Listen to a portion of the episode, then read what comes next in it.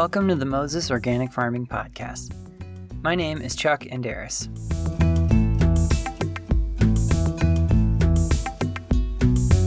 Thanks to all of you so far who've come to our farmer chats on Wednesdays. The next one is May 13th at 2 p.m. on social media and your farm business.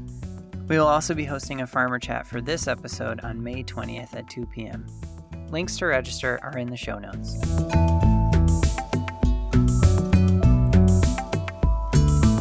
From a lot of the conversations I've had with farmers in the last two months, the pandemic is presenting the local food movement with an unprecedented opportunity.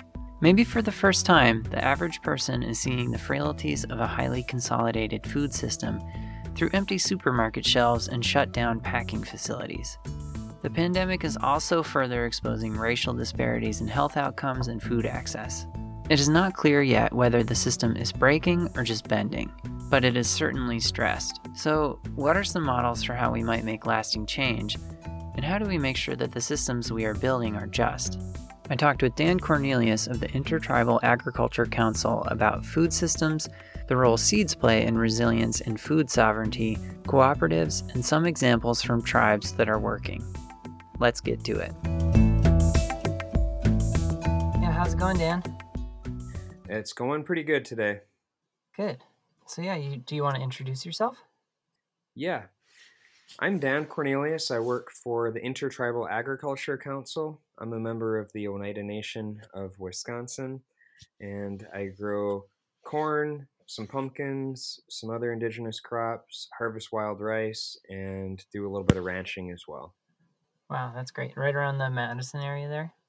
Um, yeah, I'm I'm based here. Um, I spend a few weeks or a couple of months or so out in Montana every year. So do more of ranching out there. Just um, I rent land now, but I'm in the process of trying to buy a farm and would probably be expanding my cattle here if um, if that happens.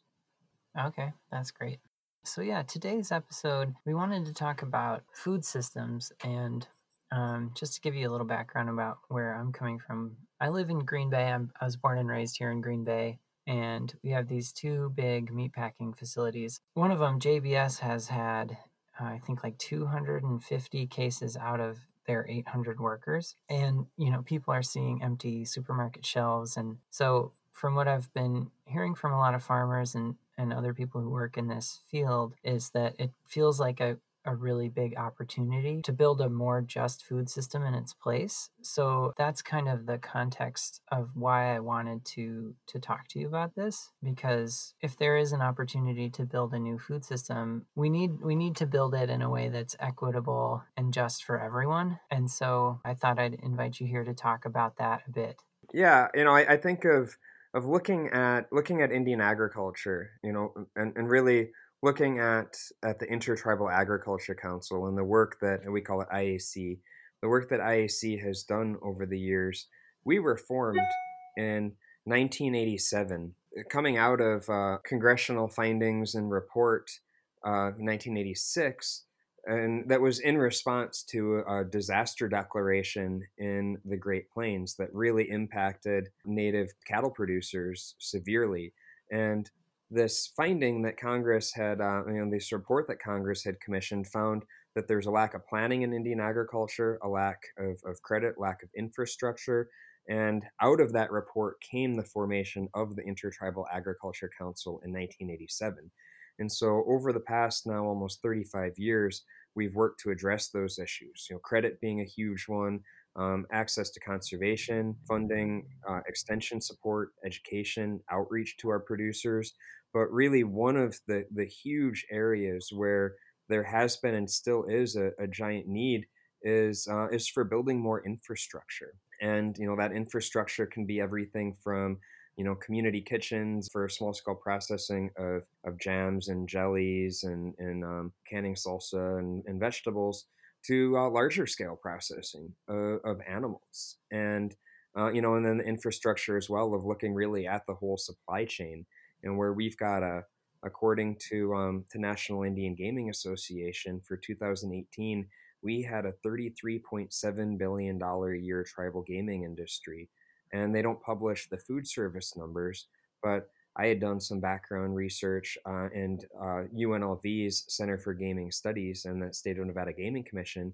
have uh, they estimated for the big Vegas casinos, 22% of that revenue from those big casinos is food service. You know, so you correlate that with tribal casinos, that's 7.4 billion dollars a year. And even if we if we say, you know, our tribal casinos are only doing half of that 22%, 11% revenue food service, that's still a 3.5 billion dollars a year, which coincidentally is the same number exact same number as total ag sales for Native American farmers ranchers from the 2010 USDA ag census. So, you know, so looking at that big picture, I mean, that that's part of our overall economy, but then looking in at, at more in more detail at our tribal food economy, you know, we have so many federal nutrition dollars that are coming in right now and what strategies can we put in place to capture more of those dollars because every dollar that we capture that's going to a local producer is going to cycle back through that economy you know, depending on the economy and where people are spending it, up to five to six times or more. And so that's where agriculture really, you know, is a vehicle to support greater overall economic development. And that's not just tribes, that's rural communities in general. Right. So maybe if we, we back up, maybe we can learn some lessons for how Indian agriculture worked pre colonization. Um, and do you have any examples for how food systems worked on this continent before Europeans colonized it? Yeah, well, I, I think it's important to recognize that when the first Europeans stepped, you know, stepped foot on the shores here, you know, they most likely were were witnessing the aftermath of a pandemic unlike anything that we're seeing today. I mean, I know this is a this is a, a very difficult time but I, I, know a lot of studies have estimated that 90% of indigenous populations were wiped out by smallpox and you know and, and other uh, diseases that spread across Turtle Island across the continent even before oftentimes settlers and you know and, and Europeans would have stepped foot on shores.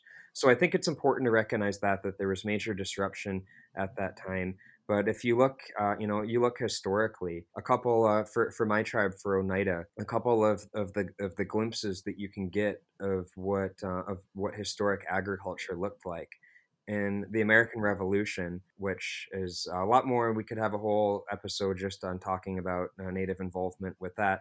But George Washington sent General Sullivan through Haudenosaunee Iroquois territory in uh, in the American Revolution, and they spent over a month and a half destroying fields. And you read the the journal articles from these soldiers, and I mean, and it's heartbreaking. You know, they're chopping down all of the crops and and burning them, and it took them six weeks to do it. And you know, so fields as far as the eye can stretch. You know that that's that was Native American agriculture historically. Um, similar thing here in in Wisconsin. The first Europeans they they arrive and around uh, you know present day Lake Winnebago, Ho Chunk Fields, you know same thing, stretching as far as the eye could see. Uh, right now, um, at, at Menominee, the tribal college is leading excavations, and they're they're finding fields miles of miles long. You know, so a, a lot of the general public doesn't recognize the extent of Indian agriculture, and you know, even for a lot of our communities, a lot of that knowledge has been lost, and it's exciting to see you know some of that recognition coming back because it helps to promote and support and getting more more interest in getting back to growing and living off the land today.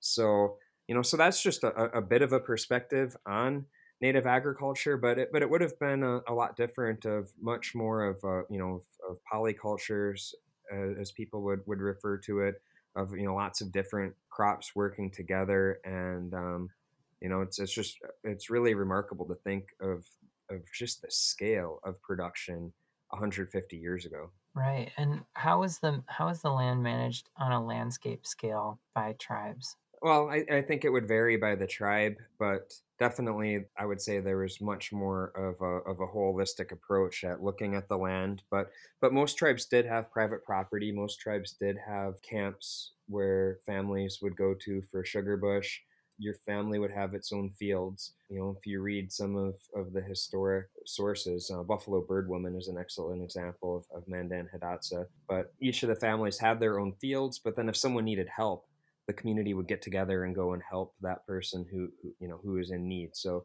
that was kind of the insurance policy of back in the day, of that the community would step up and and help out. But you know, really, how the landscape was managed would have varied based on on what the landscape was and what the tribe was. Yeah, I've I've definitely been feeling the limits of my own worldview of my own culture lately. Just thinking about climate change and thinking about the pandemic and and our food systems and how how much I and my family can feel resilient because we grow some of our own food and things like that, but how much of that depends on the work of other people and so our resilience is is in our communities and not as individuals. Yeah, so that's one of my big worries about the pandemic in the United States is just how it's a problem that needs a collective solution and a large chunk of the population's culture has taught us to think as individuals. So, how does that flesh out today for you and like the same idea of like communities helping each other out with your farming or even in just food access and food sovereignty? Well, we've been having some different discussions, and, and our, we actually have a group right now that's working on um, connecting and working with tribal food distribution offices, and um, you know, and, and just making sure that that they have enough food if there are you know some of these different grant programs like the 3 billion food box program where you know we looked at it and you know it's, it's kind of limiting of how it's set up for a tribe individually to, to participate or even for a national nonprofit that you really need to have complete control in the supply chain and just even the products there with fresh fruits and vegetables dairy and cooked chicken and pork are it's kind of limiting. But part of the discussions that we're working to advance is how can we collectively be doing intertribal distribution and, you know, looking ahead too of if we really get to a point where there are severe food shortages, of having more connections, infrastructure, and support in place to be able to address it.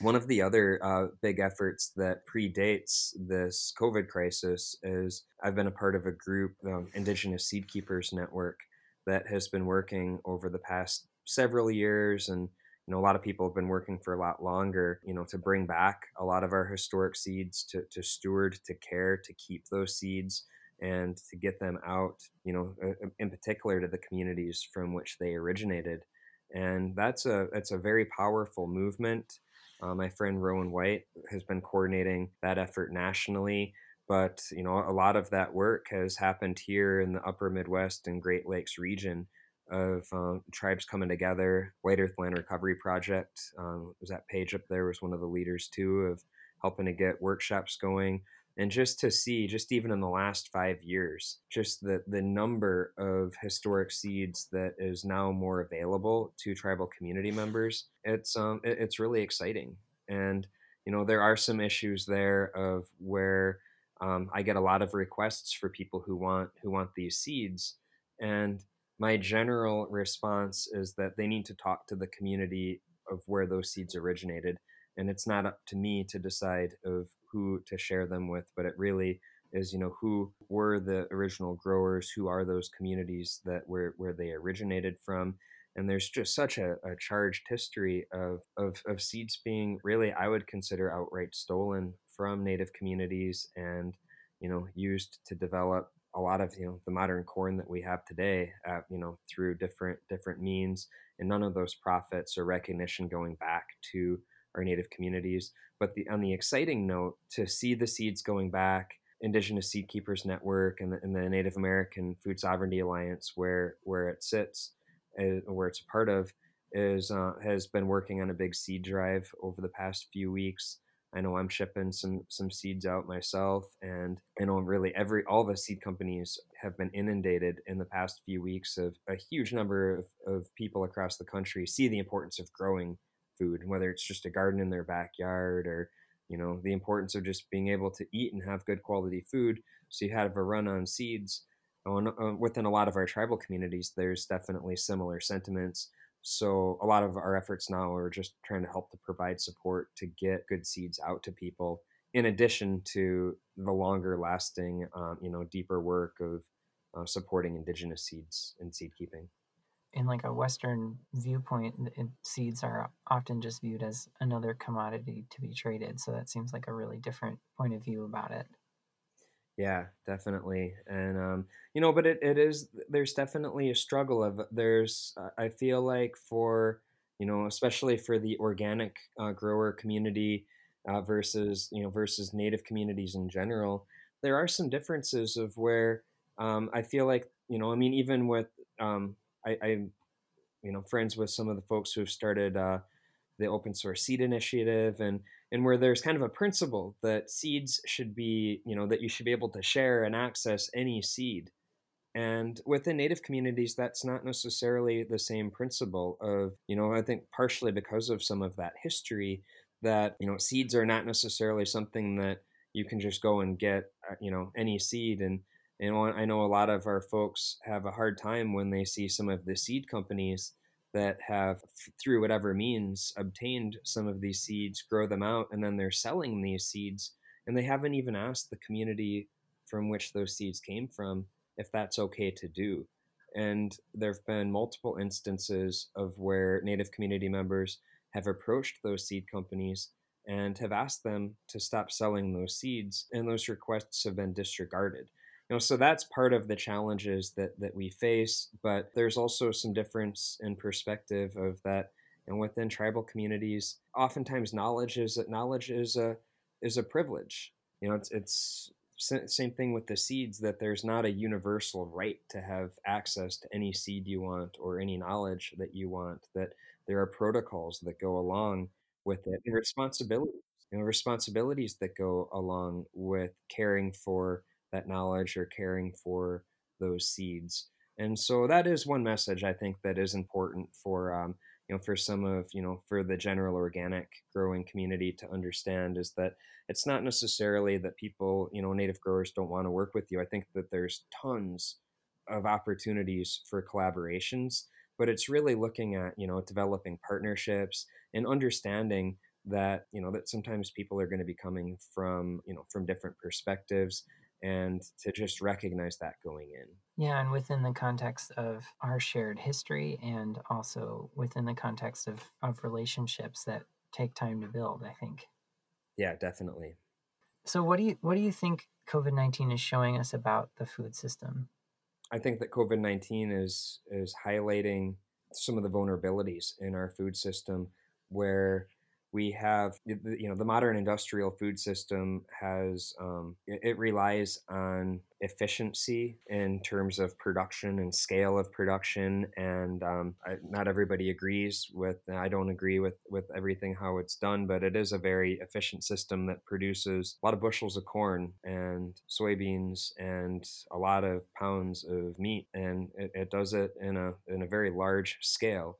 But there are vulnerabilities within that system that, that are being highlighted right now. When you have, you know, when you can have one plant go down that's providing 5% of the supply of a particular product for the entire country, you know, that's a, that's a substantial interruption and a substantial challenge. And a lot of those of those manufacturing and production efficiencies can become liabilities as well.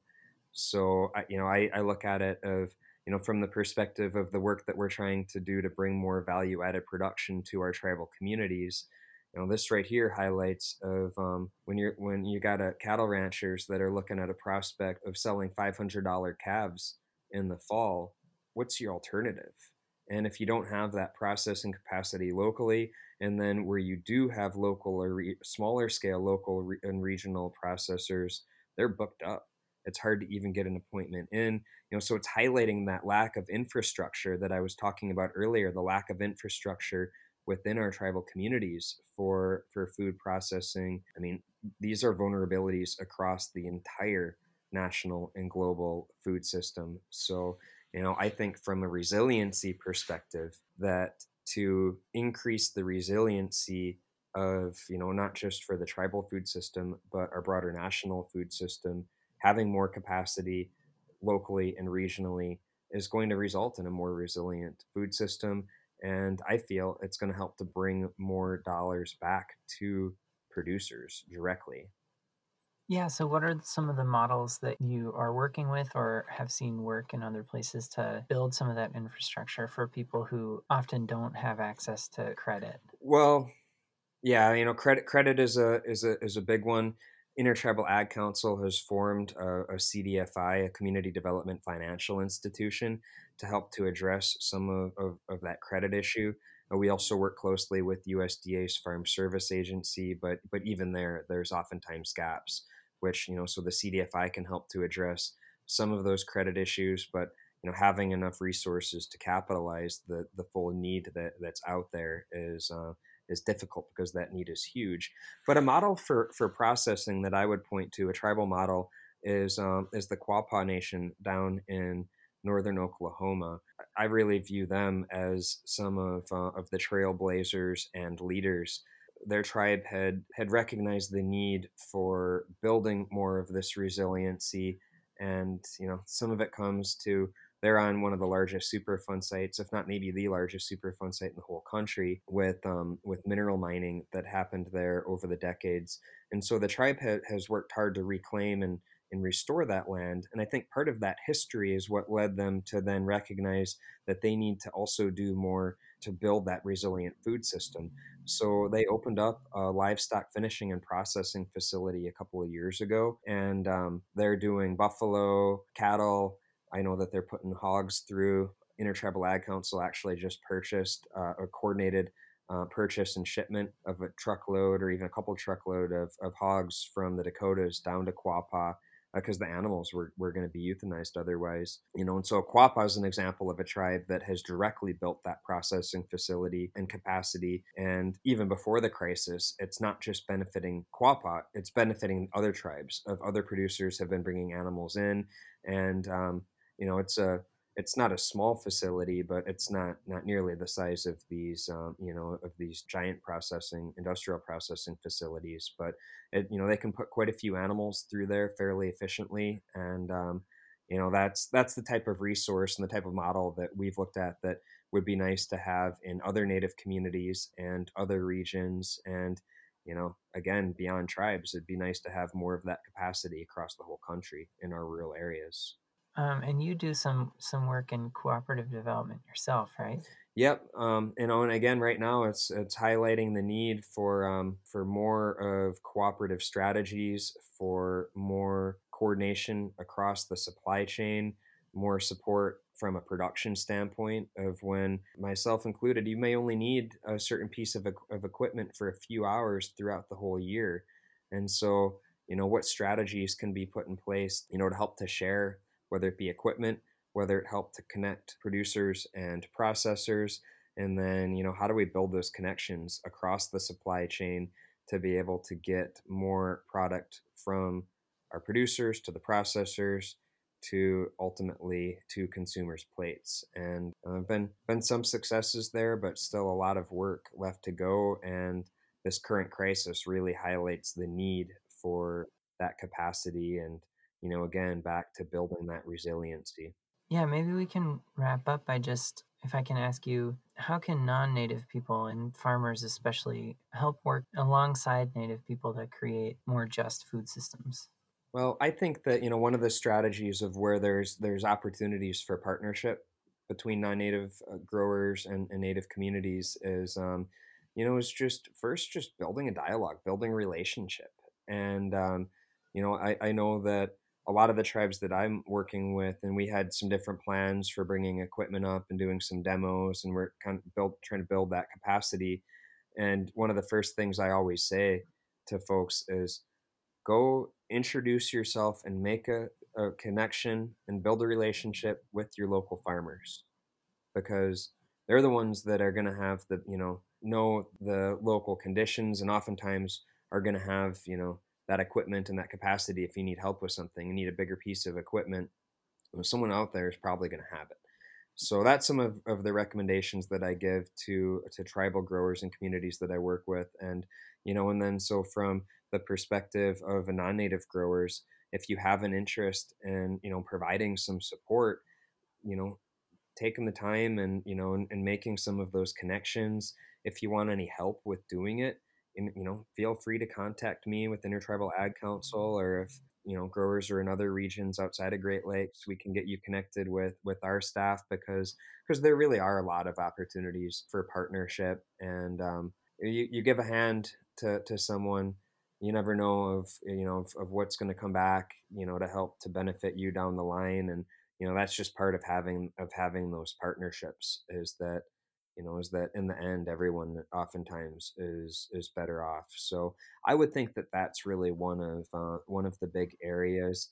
You know another thing if um if growers ever have surpluses of of particular products um, you know we do have we do have tribal food distribution offices and a lot of them do take donations. So that that would just be another area you know, I think that there probably could be quite a few others as well. Maybe even some opportunities for, uh, you know, for more sales to casinos at some point in the future when they reopen. So, you know, just having those partnerships and, you know, working together locally and regionally, you know, dealing with a lot of these issues of the disruptions to our food system and to the supply chains. You know, I think having those relationships, being able to work cooperatively together with one another, and really for small growers to be you know small to medium sized growers to be able to be partnering together there's there's a lot of opportunity and oftentimes tribes you know typically tribes are the largest employers in their local areas so you know so these partnerships can really you know be beneficial to the entire broader community. All right thank you very much for your time dan i really appreciate it. No problem have a good one Thanks again to Dan Cornelius from the Intertribal Agriculture Council. Dan said that if you want to get in touch with him, you can email him at dan at indianag.org. Thank you for listening to the Moses Organic Farming Podcast. If you have any questions about today's episode or have ideas for future episodes, please contact me at chuck at mosesorganic.org. Moses educates farmers in sustainable and organic agriculture. Resources from Moses include the Organic Broadcaster newspaper and the guidebook for organic certification. Call the Organic Answer Line to ask a specialist about organic farming and certification questions at 888 90 Moses or visit mosesorganic.org/ask. Our show is sponsored by Gemplers, a family-owned online farm and home store providing farmers with commercial-grade tools, equipment, and supplies for the toughest outdoor tasks. For a 20% discount, enter code GEMORG04 at checkout expires May 15th, 2020. Exclusions apply. Gemplers.com. Our theme song is Summerfields by the Tenements. If you have a minute, please rate and review our show in your podcast app. It helps people find the show. Thanks again for listening.